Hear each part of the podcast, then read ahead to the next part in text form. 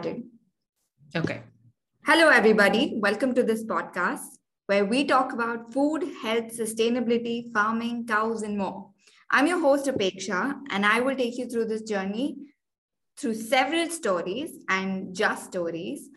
Today, we're going to talk about polycystic ovarian syndrome. You must have heard about this online, in news, or common posters outside doctors' offices. Here's some stats according to an article published in 2021. 22.5% of women in India have PCOS, or for better understanding, one in every five or one in every seven women in India have PCOS. PCOS has become a very common hormonal disorder that is affecting a major majority of urban women because of lifestyle habits and the food that we eat. Today on this episode, we have with us Anushree, also known as Coach Nush. She is an amazing mentor, coach, and a fellow sister who has helped lots of people change their nutrition, lifestyle, and habits in a sustainable way to heal PCOS and the symptoms that follow with PCOS. Hi, hi, Anushree. How are you doing? Hi, hi. I'm doing well, thanks. Hi, everyone listening. Hello. Okay, so I'm going to like jump right into questions. So, for our audience, can you please explain who you are and what you do?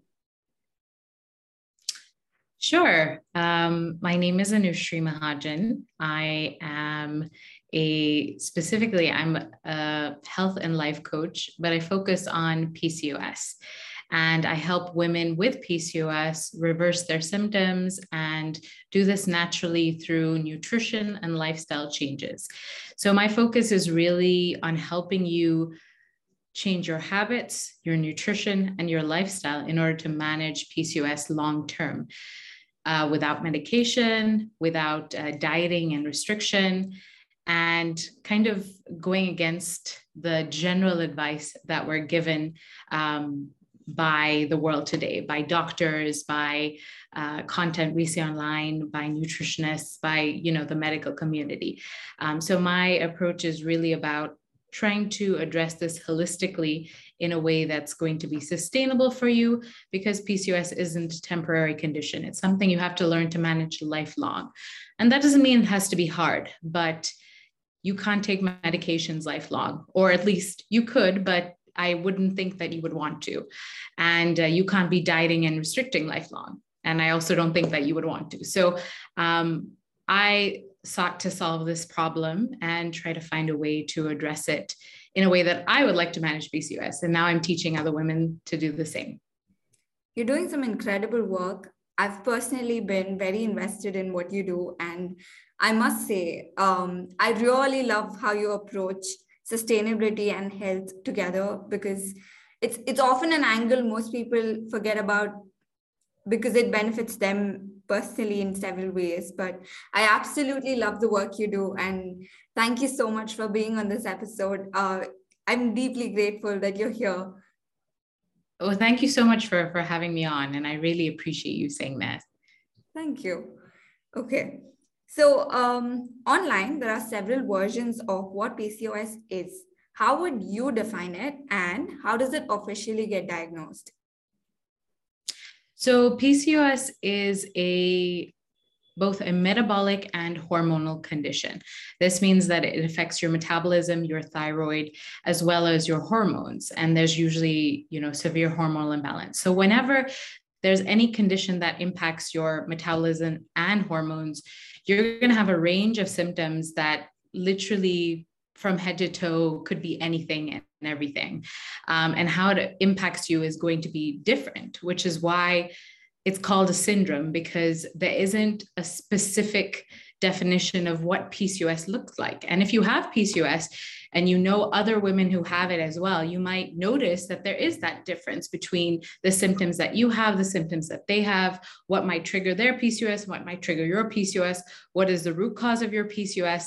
Um, all of these things differ amongst women with PCOS. And so there's no like exact definition to say that if you have these symptoms, that means you have PCOS. It's very diverse and very varied. And different women have different severities. Some are more severe than others for whatever reason. Um, and of course, your lifestyle impacts um, how severe your symptoms are going to be as well. Um, so, that being said, there is a generally accepted way of diagnosing PCOS. And I think it's generally accepted worldwide, though in some places and among some healthcare providers, it might be different how they determine and diagnose PCOS. But generally, what's accepted is called the Rotterdam criteria. And that criteria basically says that there are three things, of which, if you have two of those things, any two out of the three, then you can be clinically diagnosed with PCOS. And those three things are one, high levels of male hormones or androgens, specifically testosterone, but it could be other male hormones like DHEAS. Um, two, irregular menstrual cycles or amenorrhea. Amenorrhea means no periods for a prolonged time. And three, if you have cysts on your ovaries. Now, cysts are more so follicles, is what they actually are. Uh, cysts are a little different than what the cysts that we're referring to in PCOS are. Basically, in PCOS, you have these follicles, which are unmatured eggs that aren't able to be ovulated, unable to be released because they're not fully matured. And they're not fully matured because of your hormonal imbalance. And so what happens is that they are never released and they just kind of get to a certain size and they just sit on your ovaries. And so if you do an ultrasound, you can see that there are these little cysts all over your ovaries and or these little follicles all over your ovaries versus a big fluid filled cyst, which is also something that happens to women due to hormonal imbalance, but this is not those aren't the cysts that we were we are talking to or referring to when it comes to PCOS. So these are the three things: high levels of male hormones, irregular menstrual cycles, and uh, cysts on your ovaries. So to test for high levels of male hormones, um, you would do a blood test. However, the symptoms that you experience due to that are very telling of high levels of male hormones, things like acne, facial hair growth, hair loss, and it also contributes to irregular cycles. And then, of course, you are the one to know if you have irregular cycles or if you're not getting your period at all, right? Um, so, if you don't get your period at all for three months, or if it's very irregular in that maybe it'll be 45 days this month or 60 days next month, and then 20 days the next month, you know, that's a sign of irregular cycles. And then to test for um, the cysts on your ovaries, it's going to be to have an ultrasound. Um, so this is the way that you would be diagnosed with PCOS if you have two of those, any three. Mm, okay, that's um, that's very informative. Online, there are several versions of what it's. It's a very uh, uninformative, uneducated, not uneducated, uh, but yeah, uh, you read the symptoms and you think it fits your criteria all the time. But yeah, you put that really well. That it's not it's not a definitive syndrome you know you can't define it. And everyone varies which is true. Okay so- yeah and and just to sort of hop on off of what you're saying i mean i think it, it's it's it can be very important to get a diagnosis even just for yourself to know that oh there actually is something wrong with me right? And so just getting that confirmation can be really helpful, but also know that it's not necessary for you to get an official diagnosis to start taking steps to make changes in order to improve your symptoms. Because you can have lots of symptoms, and diagnostic testing may not verify that and thus you may not be diagnosed and because of that women some women can even take 10 15 years to get diagnosed right um, pcos is a, a syndrome that as time progresses, as you don't do anything about it, the worse and worse and worse it gets. And so, even if you have a few symptoms to begin with, you might go to your doctor and you say, "Oh, I think I, you know, I'm, I think I'm kind of having irregular cycles, or or something doesn't quite feel right." And your doctor kind of waves it off and says, "Oh, it's not a big deal, right?" Um, but over time you're, just if you don't address it you're just gonna it's just gonna keep getting worse until maybe it's five years later. And now you have full-blown symptoms. You go to the doctor and you say okay i have all these symptoms and then you're officially diagnosed right? So what i'm trying to say is that you might have some level of hormonal imbalance and you can start taking steps to make changes in your lifestyle and your nutrition in order to improve those symptoms because if you just let it go and you just let it wait and wait and wait, I'm not saying it's going to necessarily become PCOS, but it's just going to get worse over time, right? So my philosophy is is not to just wait for a diagnosis in order to make changes, in order to, to start doing something to improve your health, right? Um, the minute you feel like something is not right in your body, um, see if you can do something about it. Yeah, that's that's a very important takeaway from this. So I'm, I want to know a little more about your journey with PCOS. When did you get diagnosed and how was your journey? Sure. So I was officially diagnosed when I was 15.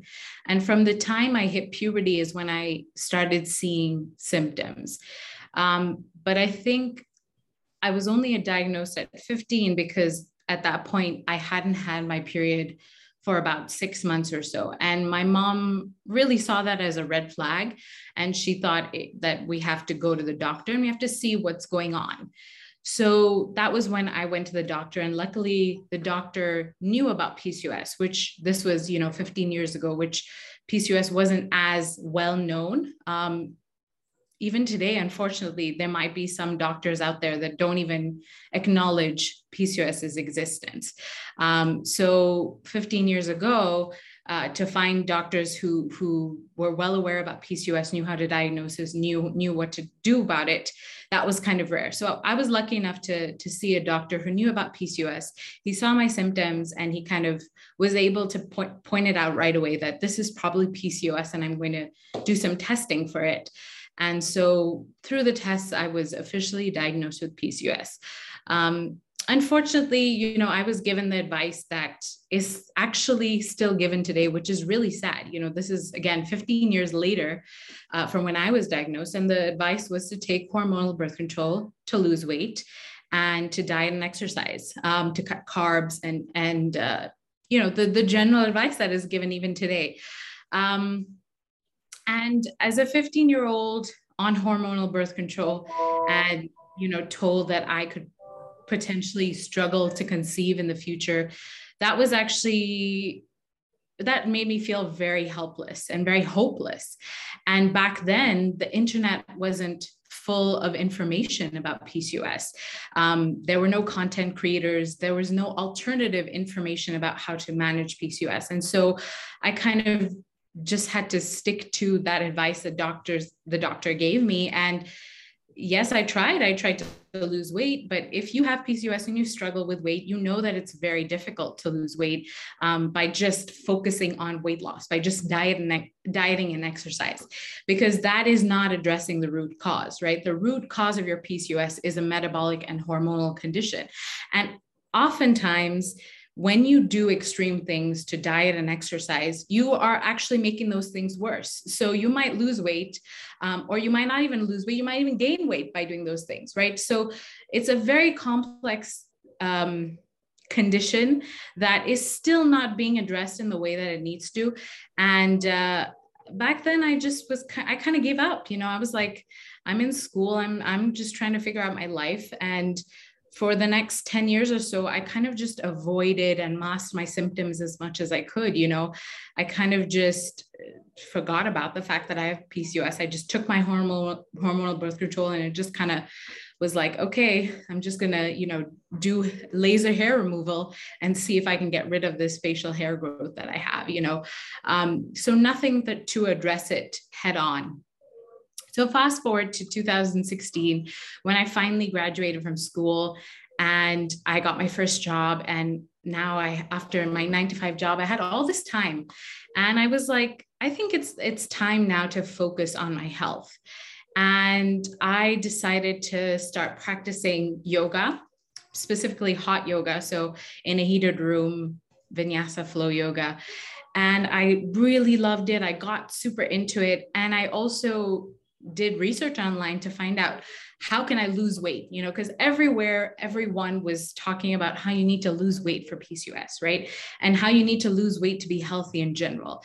And I had struggled with my weight since I was about 10 years old. So my almost my entire life, right?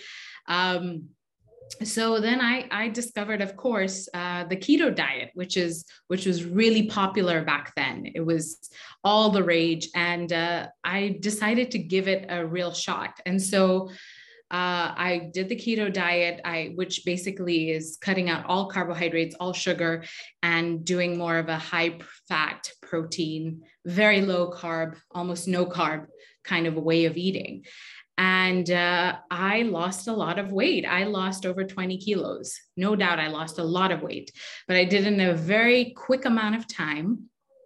And my body just kind of, you know, it was, it felt good initially to lose that weight. And I felt lighter and I felt like, oh, wow, this really works. Um, but I, after a year or two, I realized that this is not sustainable. You know, I used to, I used to see people around me. I would go to social settings and social events and I'd be like, you know, worrying about what foods had carbs in them and what I couldn't could and couldn't eat, worrying about every single morsel I put into my mouth. And I realized that through this process of extreme dieting, I had developed a very poor relationship with food uh, and my body. You know, even though I lost a lot of weight, I still didn't feel like it was enough. I still felt like oh, I have more weight to lose and I, still am fat, you know, um, when that was really not true at all. And it was then when I kind of realized that this is this is really not the way to go when it comes to managing PCOS and, and finding that optimal health. Also, because I started to notice that um, symptoms started to creep back in. I actually started to gain weight, even though I was still practicing the same uh, keto diet. I was still eating the same way. I started to notice weight gain. I started to notice low low energy levels and also a very high dependency on caffeine. So you know external energy for energy because i didn't have any internal energy i had to rely on caffeine. And I also noticed severe hair loss because when you restrict so heavily and you kind of just deprive your body of nutrition, like one does when they do something like the keto diet, um, your body is not going to prioritize hair growth, right? Your body is not going to prioritize ovulation uh, it's not going to prioritize those things that are not necessary for your survival. Your body thinks that you're in a state of fight or flight, like you're in a famine. That's what your body thinks. And so it's going to only prioritize those functions in your body that are for your survival. And I knew that all of this was stressing my body so much. So I decided that enough is enough. And I need to find a different solution. Um, weight loss, dieting and exercise, medications. I've tried everything. I've tried everything that everyone has told me to try. And I still am in a not a good place. So I need to do something different. And that's when I sort of started to learn more about um, the metabolism and the importance of nourishing your body and getting enough nutrients. And uh, that's when I really started to focus on healing my metabolism because my metabolism had slowed down significantly. When you lose that much weight, you do it so quickly and you do it by extreme calorie restriction, your metabolism slows down to compensate for that. So, after learning about uh, the metabolism, how to heal it, and started to implement all of these different ways of eating and practicing this, I really did start to heal my metabolism. I started to grow my hair back. I started to have energy from within. I don't drink coffee anymore. You know, if I do drink coffee, it'll be, you know, maybe two times a week when I actually go to a cafe. But I, I used to drink, you know, coffee twice a day, sometimes even three times a day. That's how much I relied on it. And now I don't need any external sources of, of energy. Energy comes from within me, and my body feels safe, comfortable, um, not stressed out. I'm ovulating, I have a regular cycle, um, and I was able to grow my hair back um, on my head. So uh, for me, that's a huge win. And that was when I realized that this is what I really want to be teaching women when it comes to managing PCOS. I don't want to be telling women that, you know, you should intermittent fast and and not eat after 8 p.m. or you should cut out carbs, you should cut out sugar, you should cut out gluten, you should cut out dairy. I don't believe that that's the way to manage PCOS. And I don't believe that anyone truly wants to do that either way, right? Um, even if you feel like you might see some benefits from doing some of those things, know that they are temporary because if it's not sustainable for you which oftentimes it isn't you're not going to keep be able to keep up with it and you're just going to get back to the place that you were before the minute you you you stop doing those things right? The, moment the moment you start eating like a normal person your symptoms will come back. So um, i really want to teach women how to uh, eat and live in a way that's that feels good and that also supports their health and that is sustainable that's that's an incredible journey. And and you know you know how they say um, wisdom does not come from reading books and wisdom does not come from theory. It comes from living a full life. And yeah this is why okay. your, your your information everything you teach and actually your coaching is truly value based um, i absolutely um, you know i love how articulate you are about your experiences which oftentimes people don't get um, they may have lived a very experienced life but they don't know how to tell it to others. But yeah it's incredible to see how how well you put together an entire course and and you know a different set of plan for people to to like not go through the same thing probably. Yeah yeah that's that's the goal that's the hope. Okay. Yes huh. So speaking of pco uh pcos and diets People with PCOS are often um, advised not to consume gluten dairy. And I have two questions for this. One is, how did these notions come about? Why were these advices recommended in the first place? And two, what's your take on it? Sure. So um, when it comes to gluten and dairy, uh, we'll start with gluten. Uh, there's actually no uh, research out there to actually support cutting out gluten for effective PCOS management. So that might be surprising to many people who are listening because it's probably one of the biggest recommendations that are made uh, for anyone dealing with PCOS or even just generally a hormone condition to cut out gluten and dairy from their diet. Um, but there is no evidence to support cutting out gluten for sure. Uh, when it comes to dairy, uh, it's it's what our food system has become and how food is is produced in the world today that really is the reason why the dairy that we consume is very different from the dairy that, let's say, our grandparents consumed. Um, and because of that, the way that it interacts in our body is very different. And it's different because nowadays, uh, cows are fed grain uh, as opposed to fed grass, which is what they're they're supposed to be eating. Um, and grains are high in PUFAs, polyunsaturated fatty acids. So that is what their milk is made of. And then when you consume that, you internally are uh, ingesting polyunsaturated fatty acids as well. Um, and also it's all about factory farming, right? And and even hormones are injected and animals are treated very unethically. And there's a whole host and list of things. But when it comes to like dairy products in general let's say things that are made out of dairy uh, if we talk about like ice cream right? Ice cream is not made the way that maybe it would have been made 30 years ago. The way that it's made today is filled with, again, polyunsaturated fatty acids, which are plant oils, which are like things like canola oil.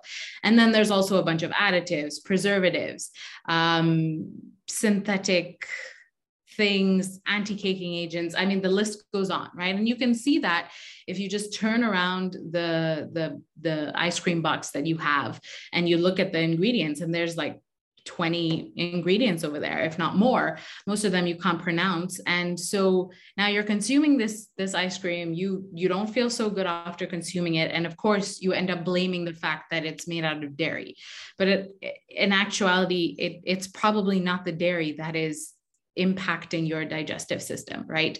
Or causing you to have whatever symptoms you have from consuming that dairy. So the stance that, I, and the same thing goes for gluten.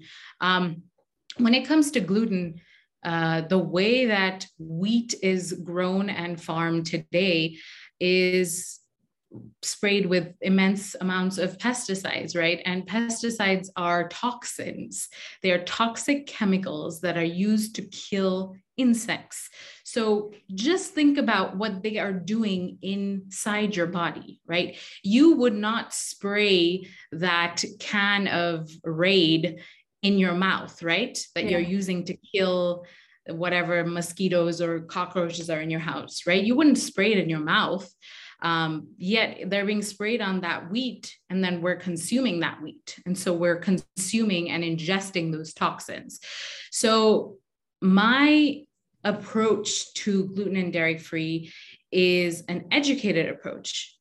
I don't think of gluten and dairy as demons and that they themselves are causing the issues in our body. In fact, I think of them as very nutritious foods, especially dairy. Dairy has a whole host of vitamins and minerals and protein that is actually bioavailable to us. Bioavailable means that it is easily absorbed by our body.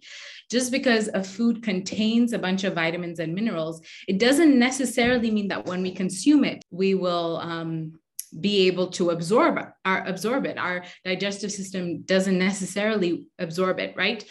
But if something has high bioavailability, that means that our digestive system is easily able to absorb it. And dairy is one of those products, right?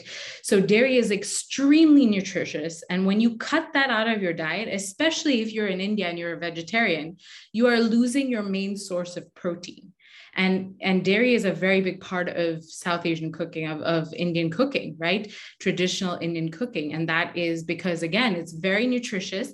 And because largely people are vegetarian um, maybe not everywhere but in in mo- uh, many parts of india um, that's where they get their source of protein from right?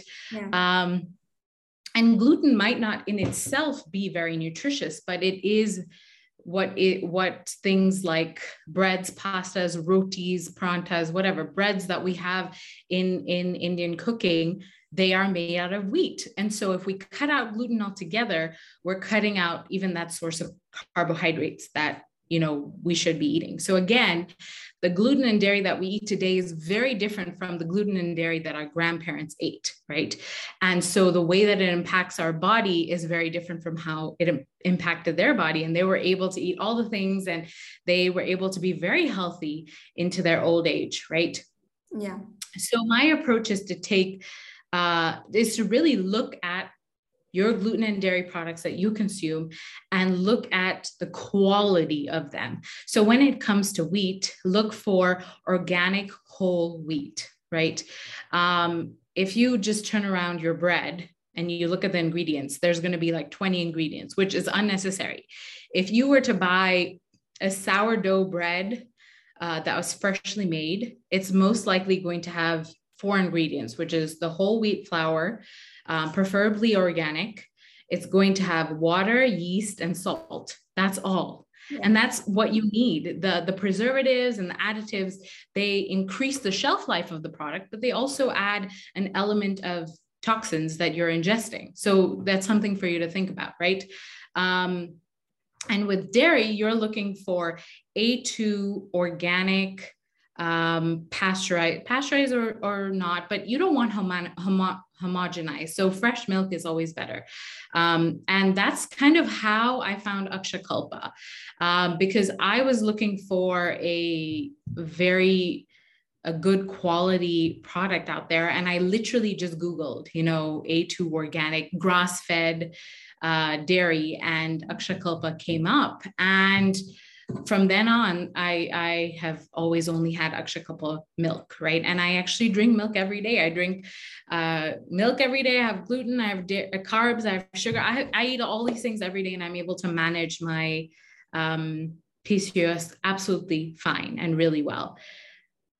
So yeah, so my approach is, uh, and my advice to anyone listening who has PCOS, who doesn't want to cut out gluten and dairy, who wants to be able to just eat the food that's made at home and to eat with their families, um, focus on the quality versus just cutting out these foods from your diet entirely, especially when you live in a place like India where accessibility to gluten and dairy free products is not that prevalent. It's not that accessible. And on top of that those that, are accessible are also actually they have a whole bunch of extra ingredients that we don't need to be putting in our body. They're highly processed.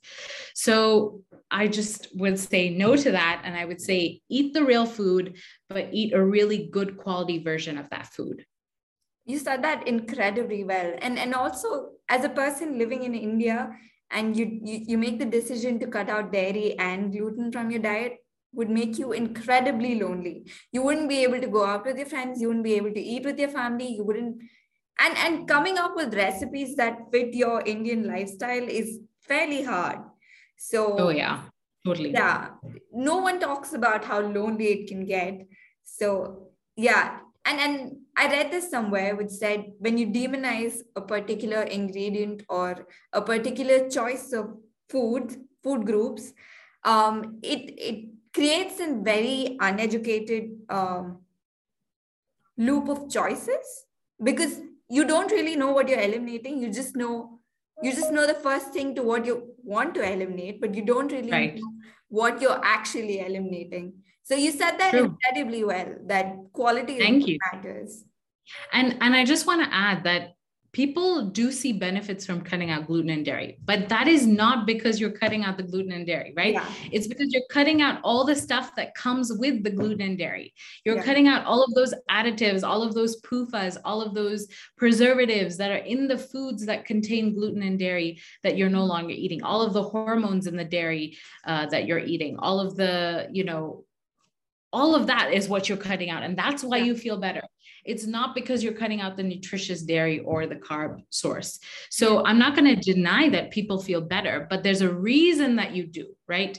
And the reason is it's not because of those things, it's because of the additives and all of the the junk that's in those foods that are actually what is the problem and what's making you feel ill yeah and there were even uh, several people's anecdotes which with with which they said uh, when I go to the when I go to European countries and I eat bread constantly, and we're just eating cheese and bread constantly, we're not gaining weight. And, and like probably why? It's because you're probably eating the simplest form of bread and cheese without preservatives and all of that. That's totally yeah. European people totally yeah. In Europe, the quality of dairy and uh, gluten products is absolutely impeccable.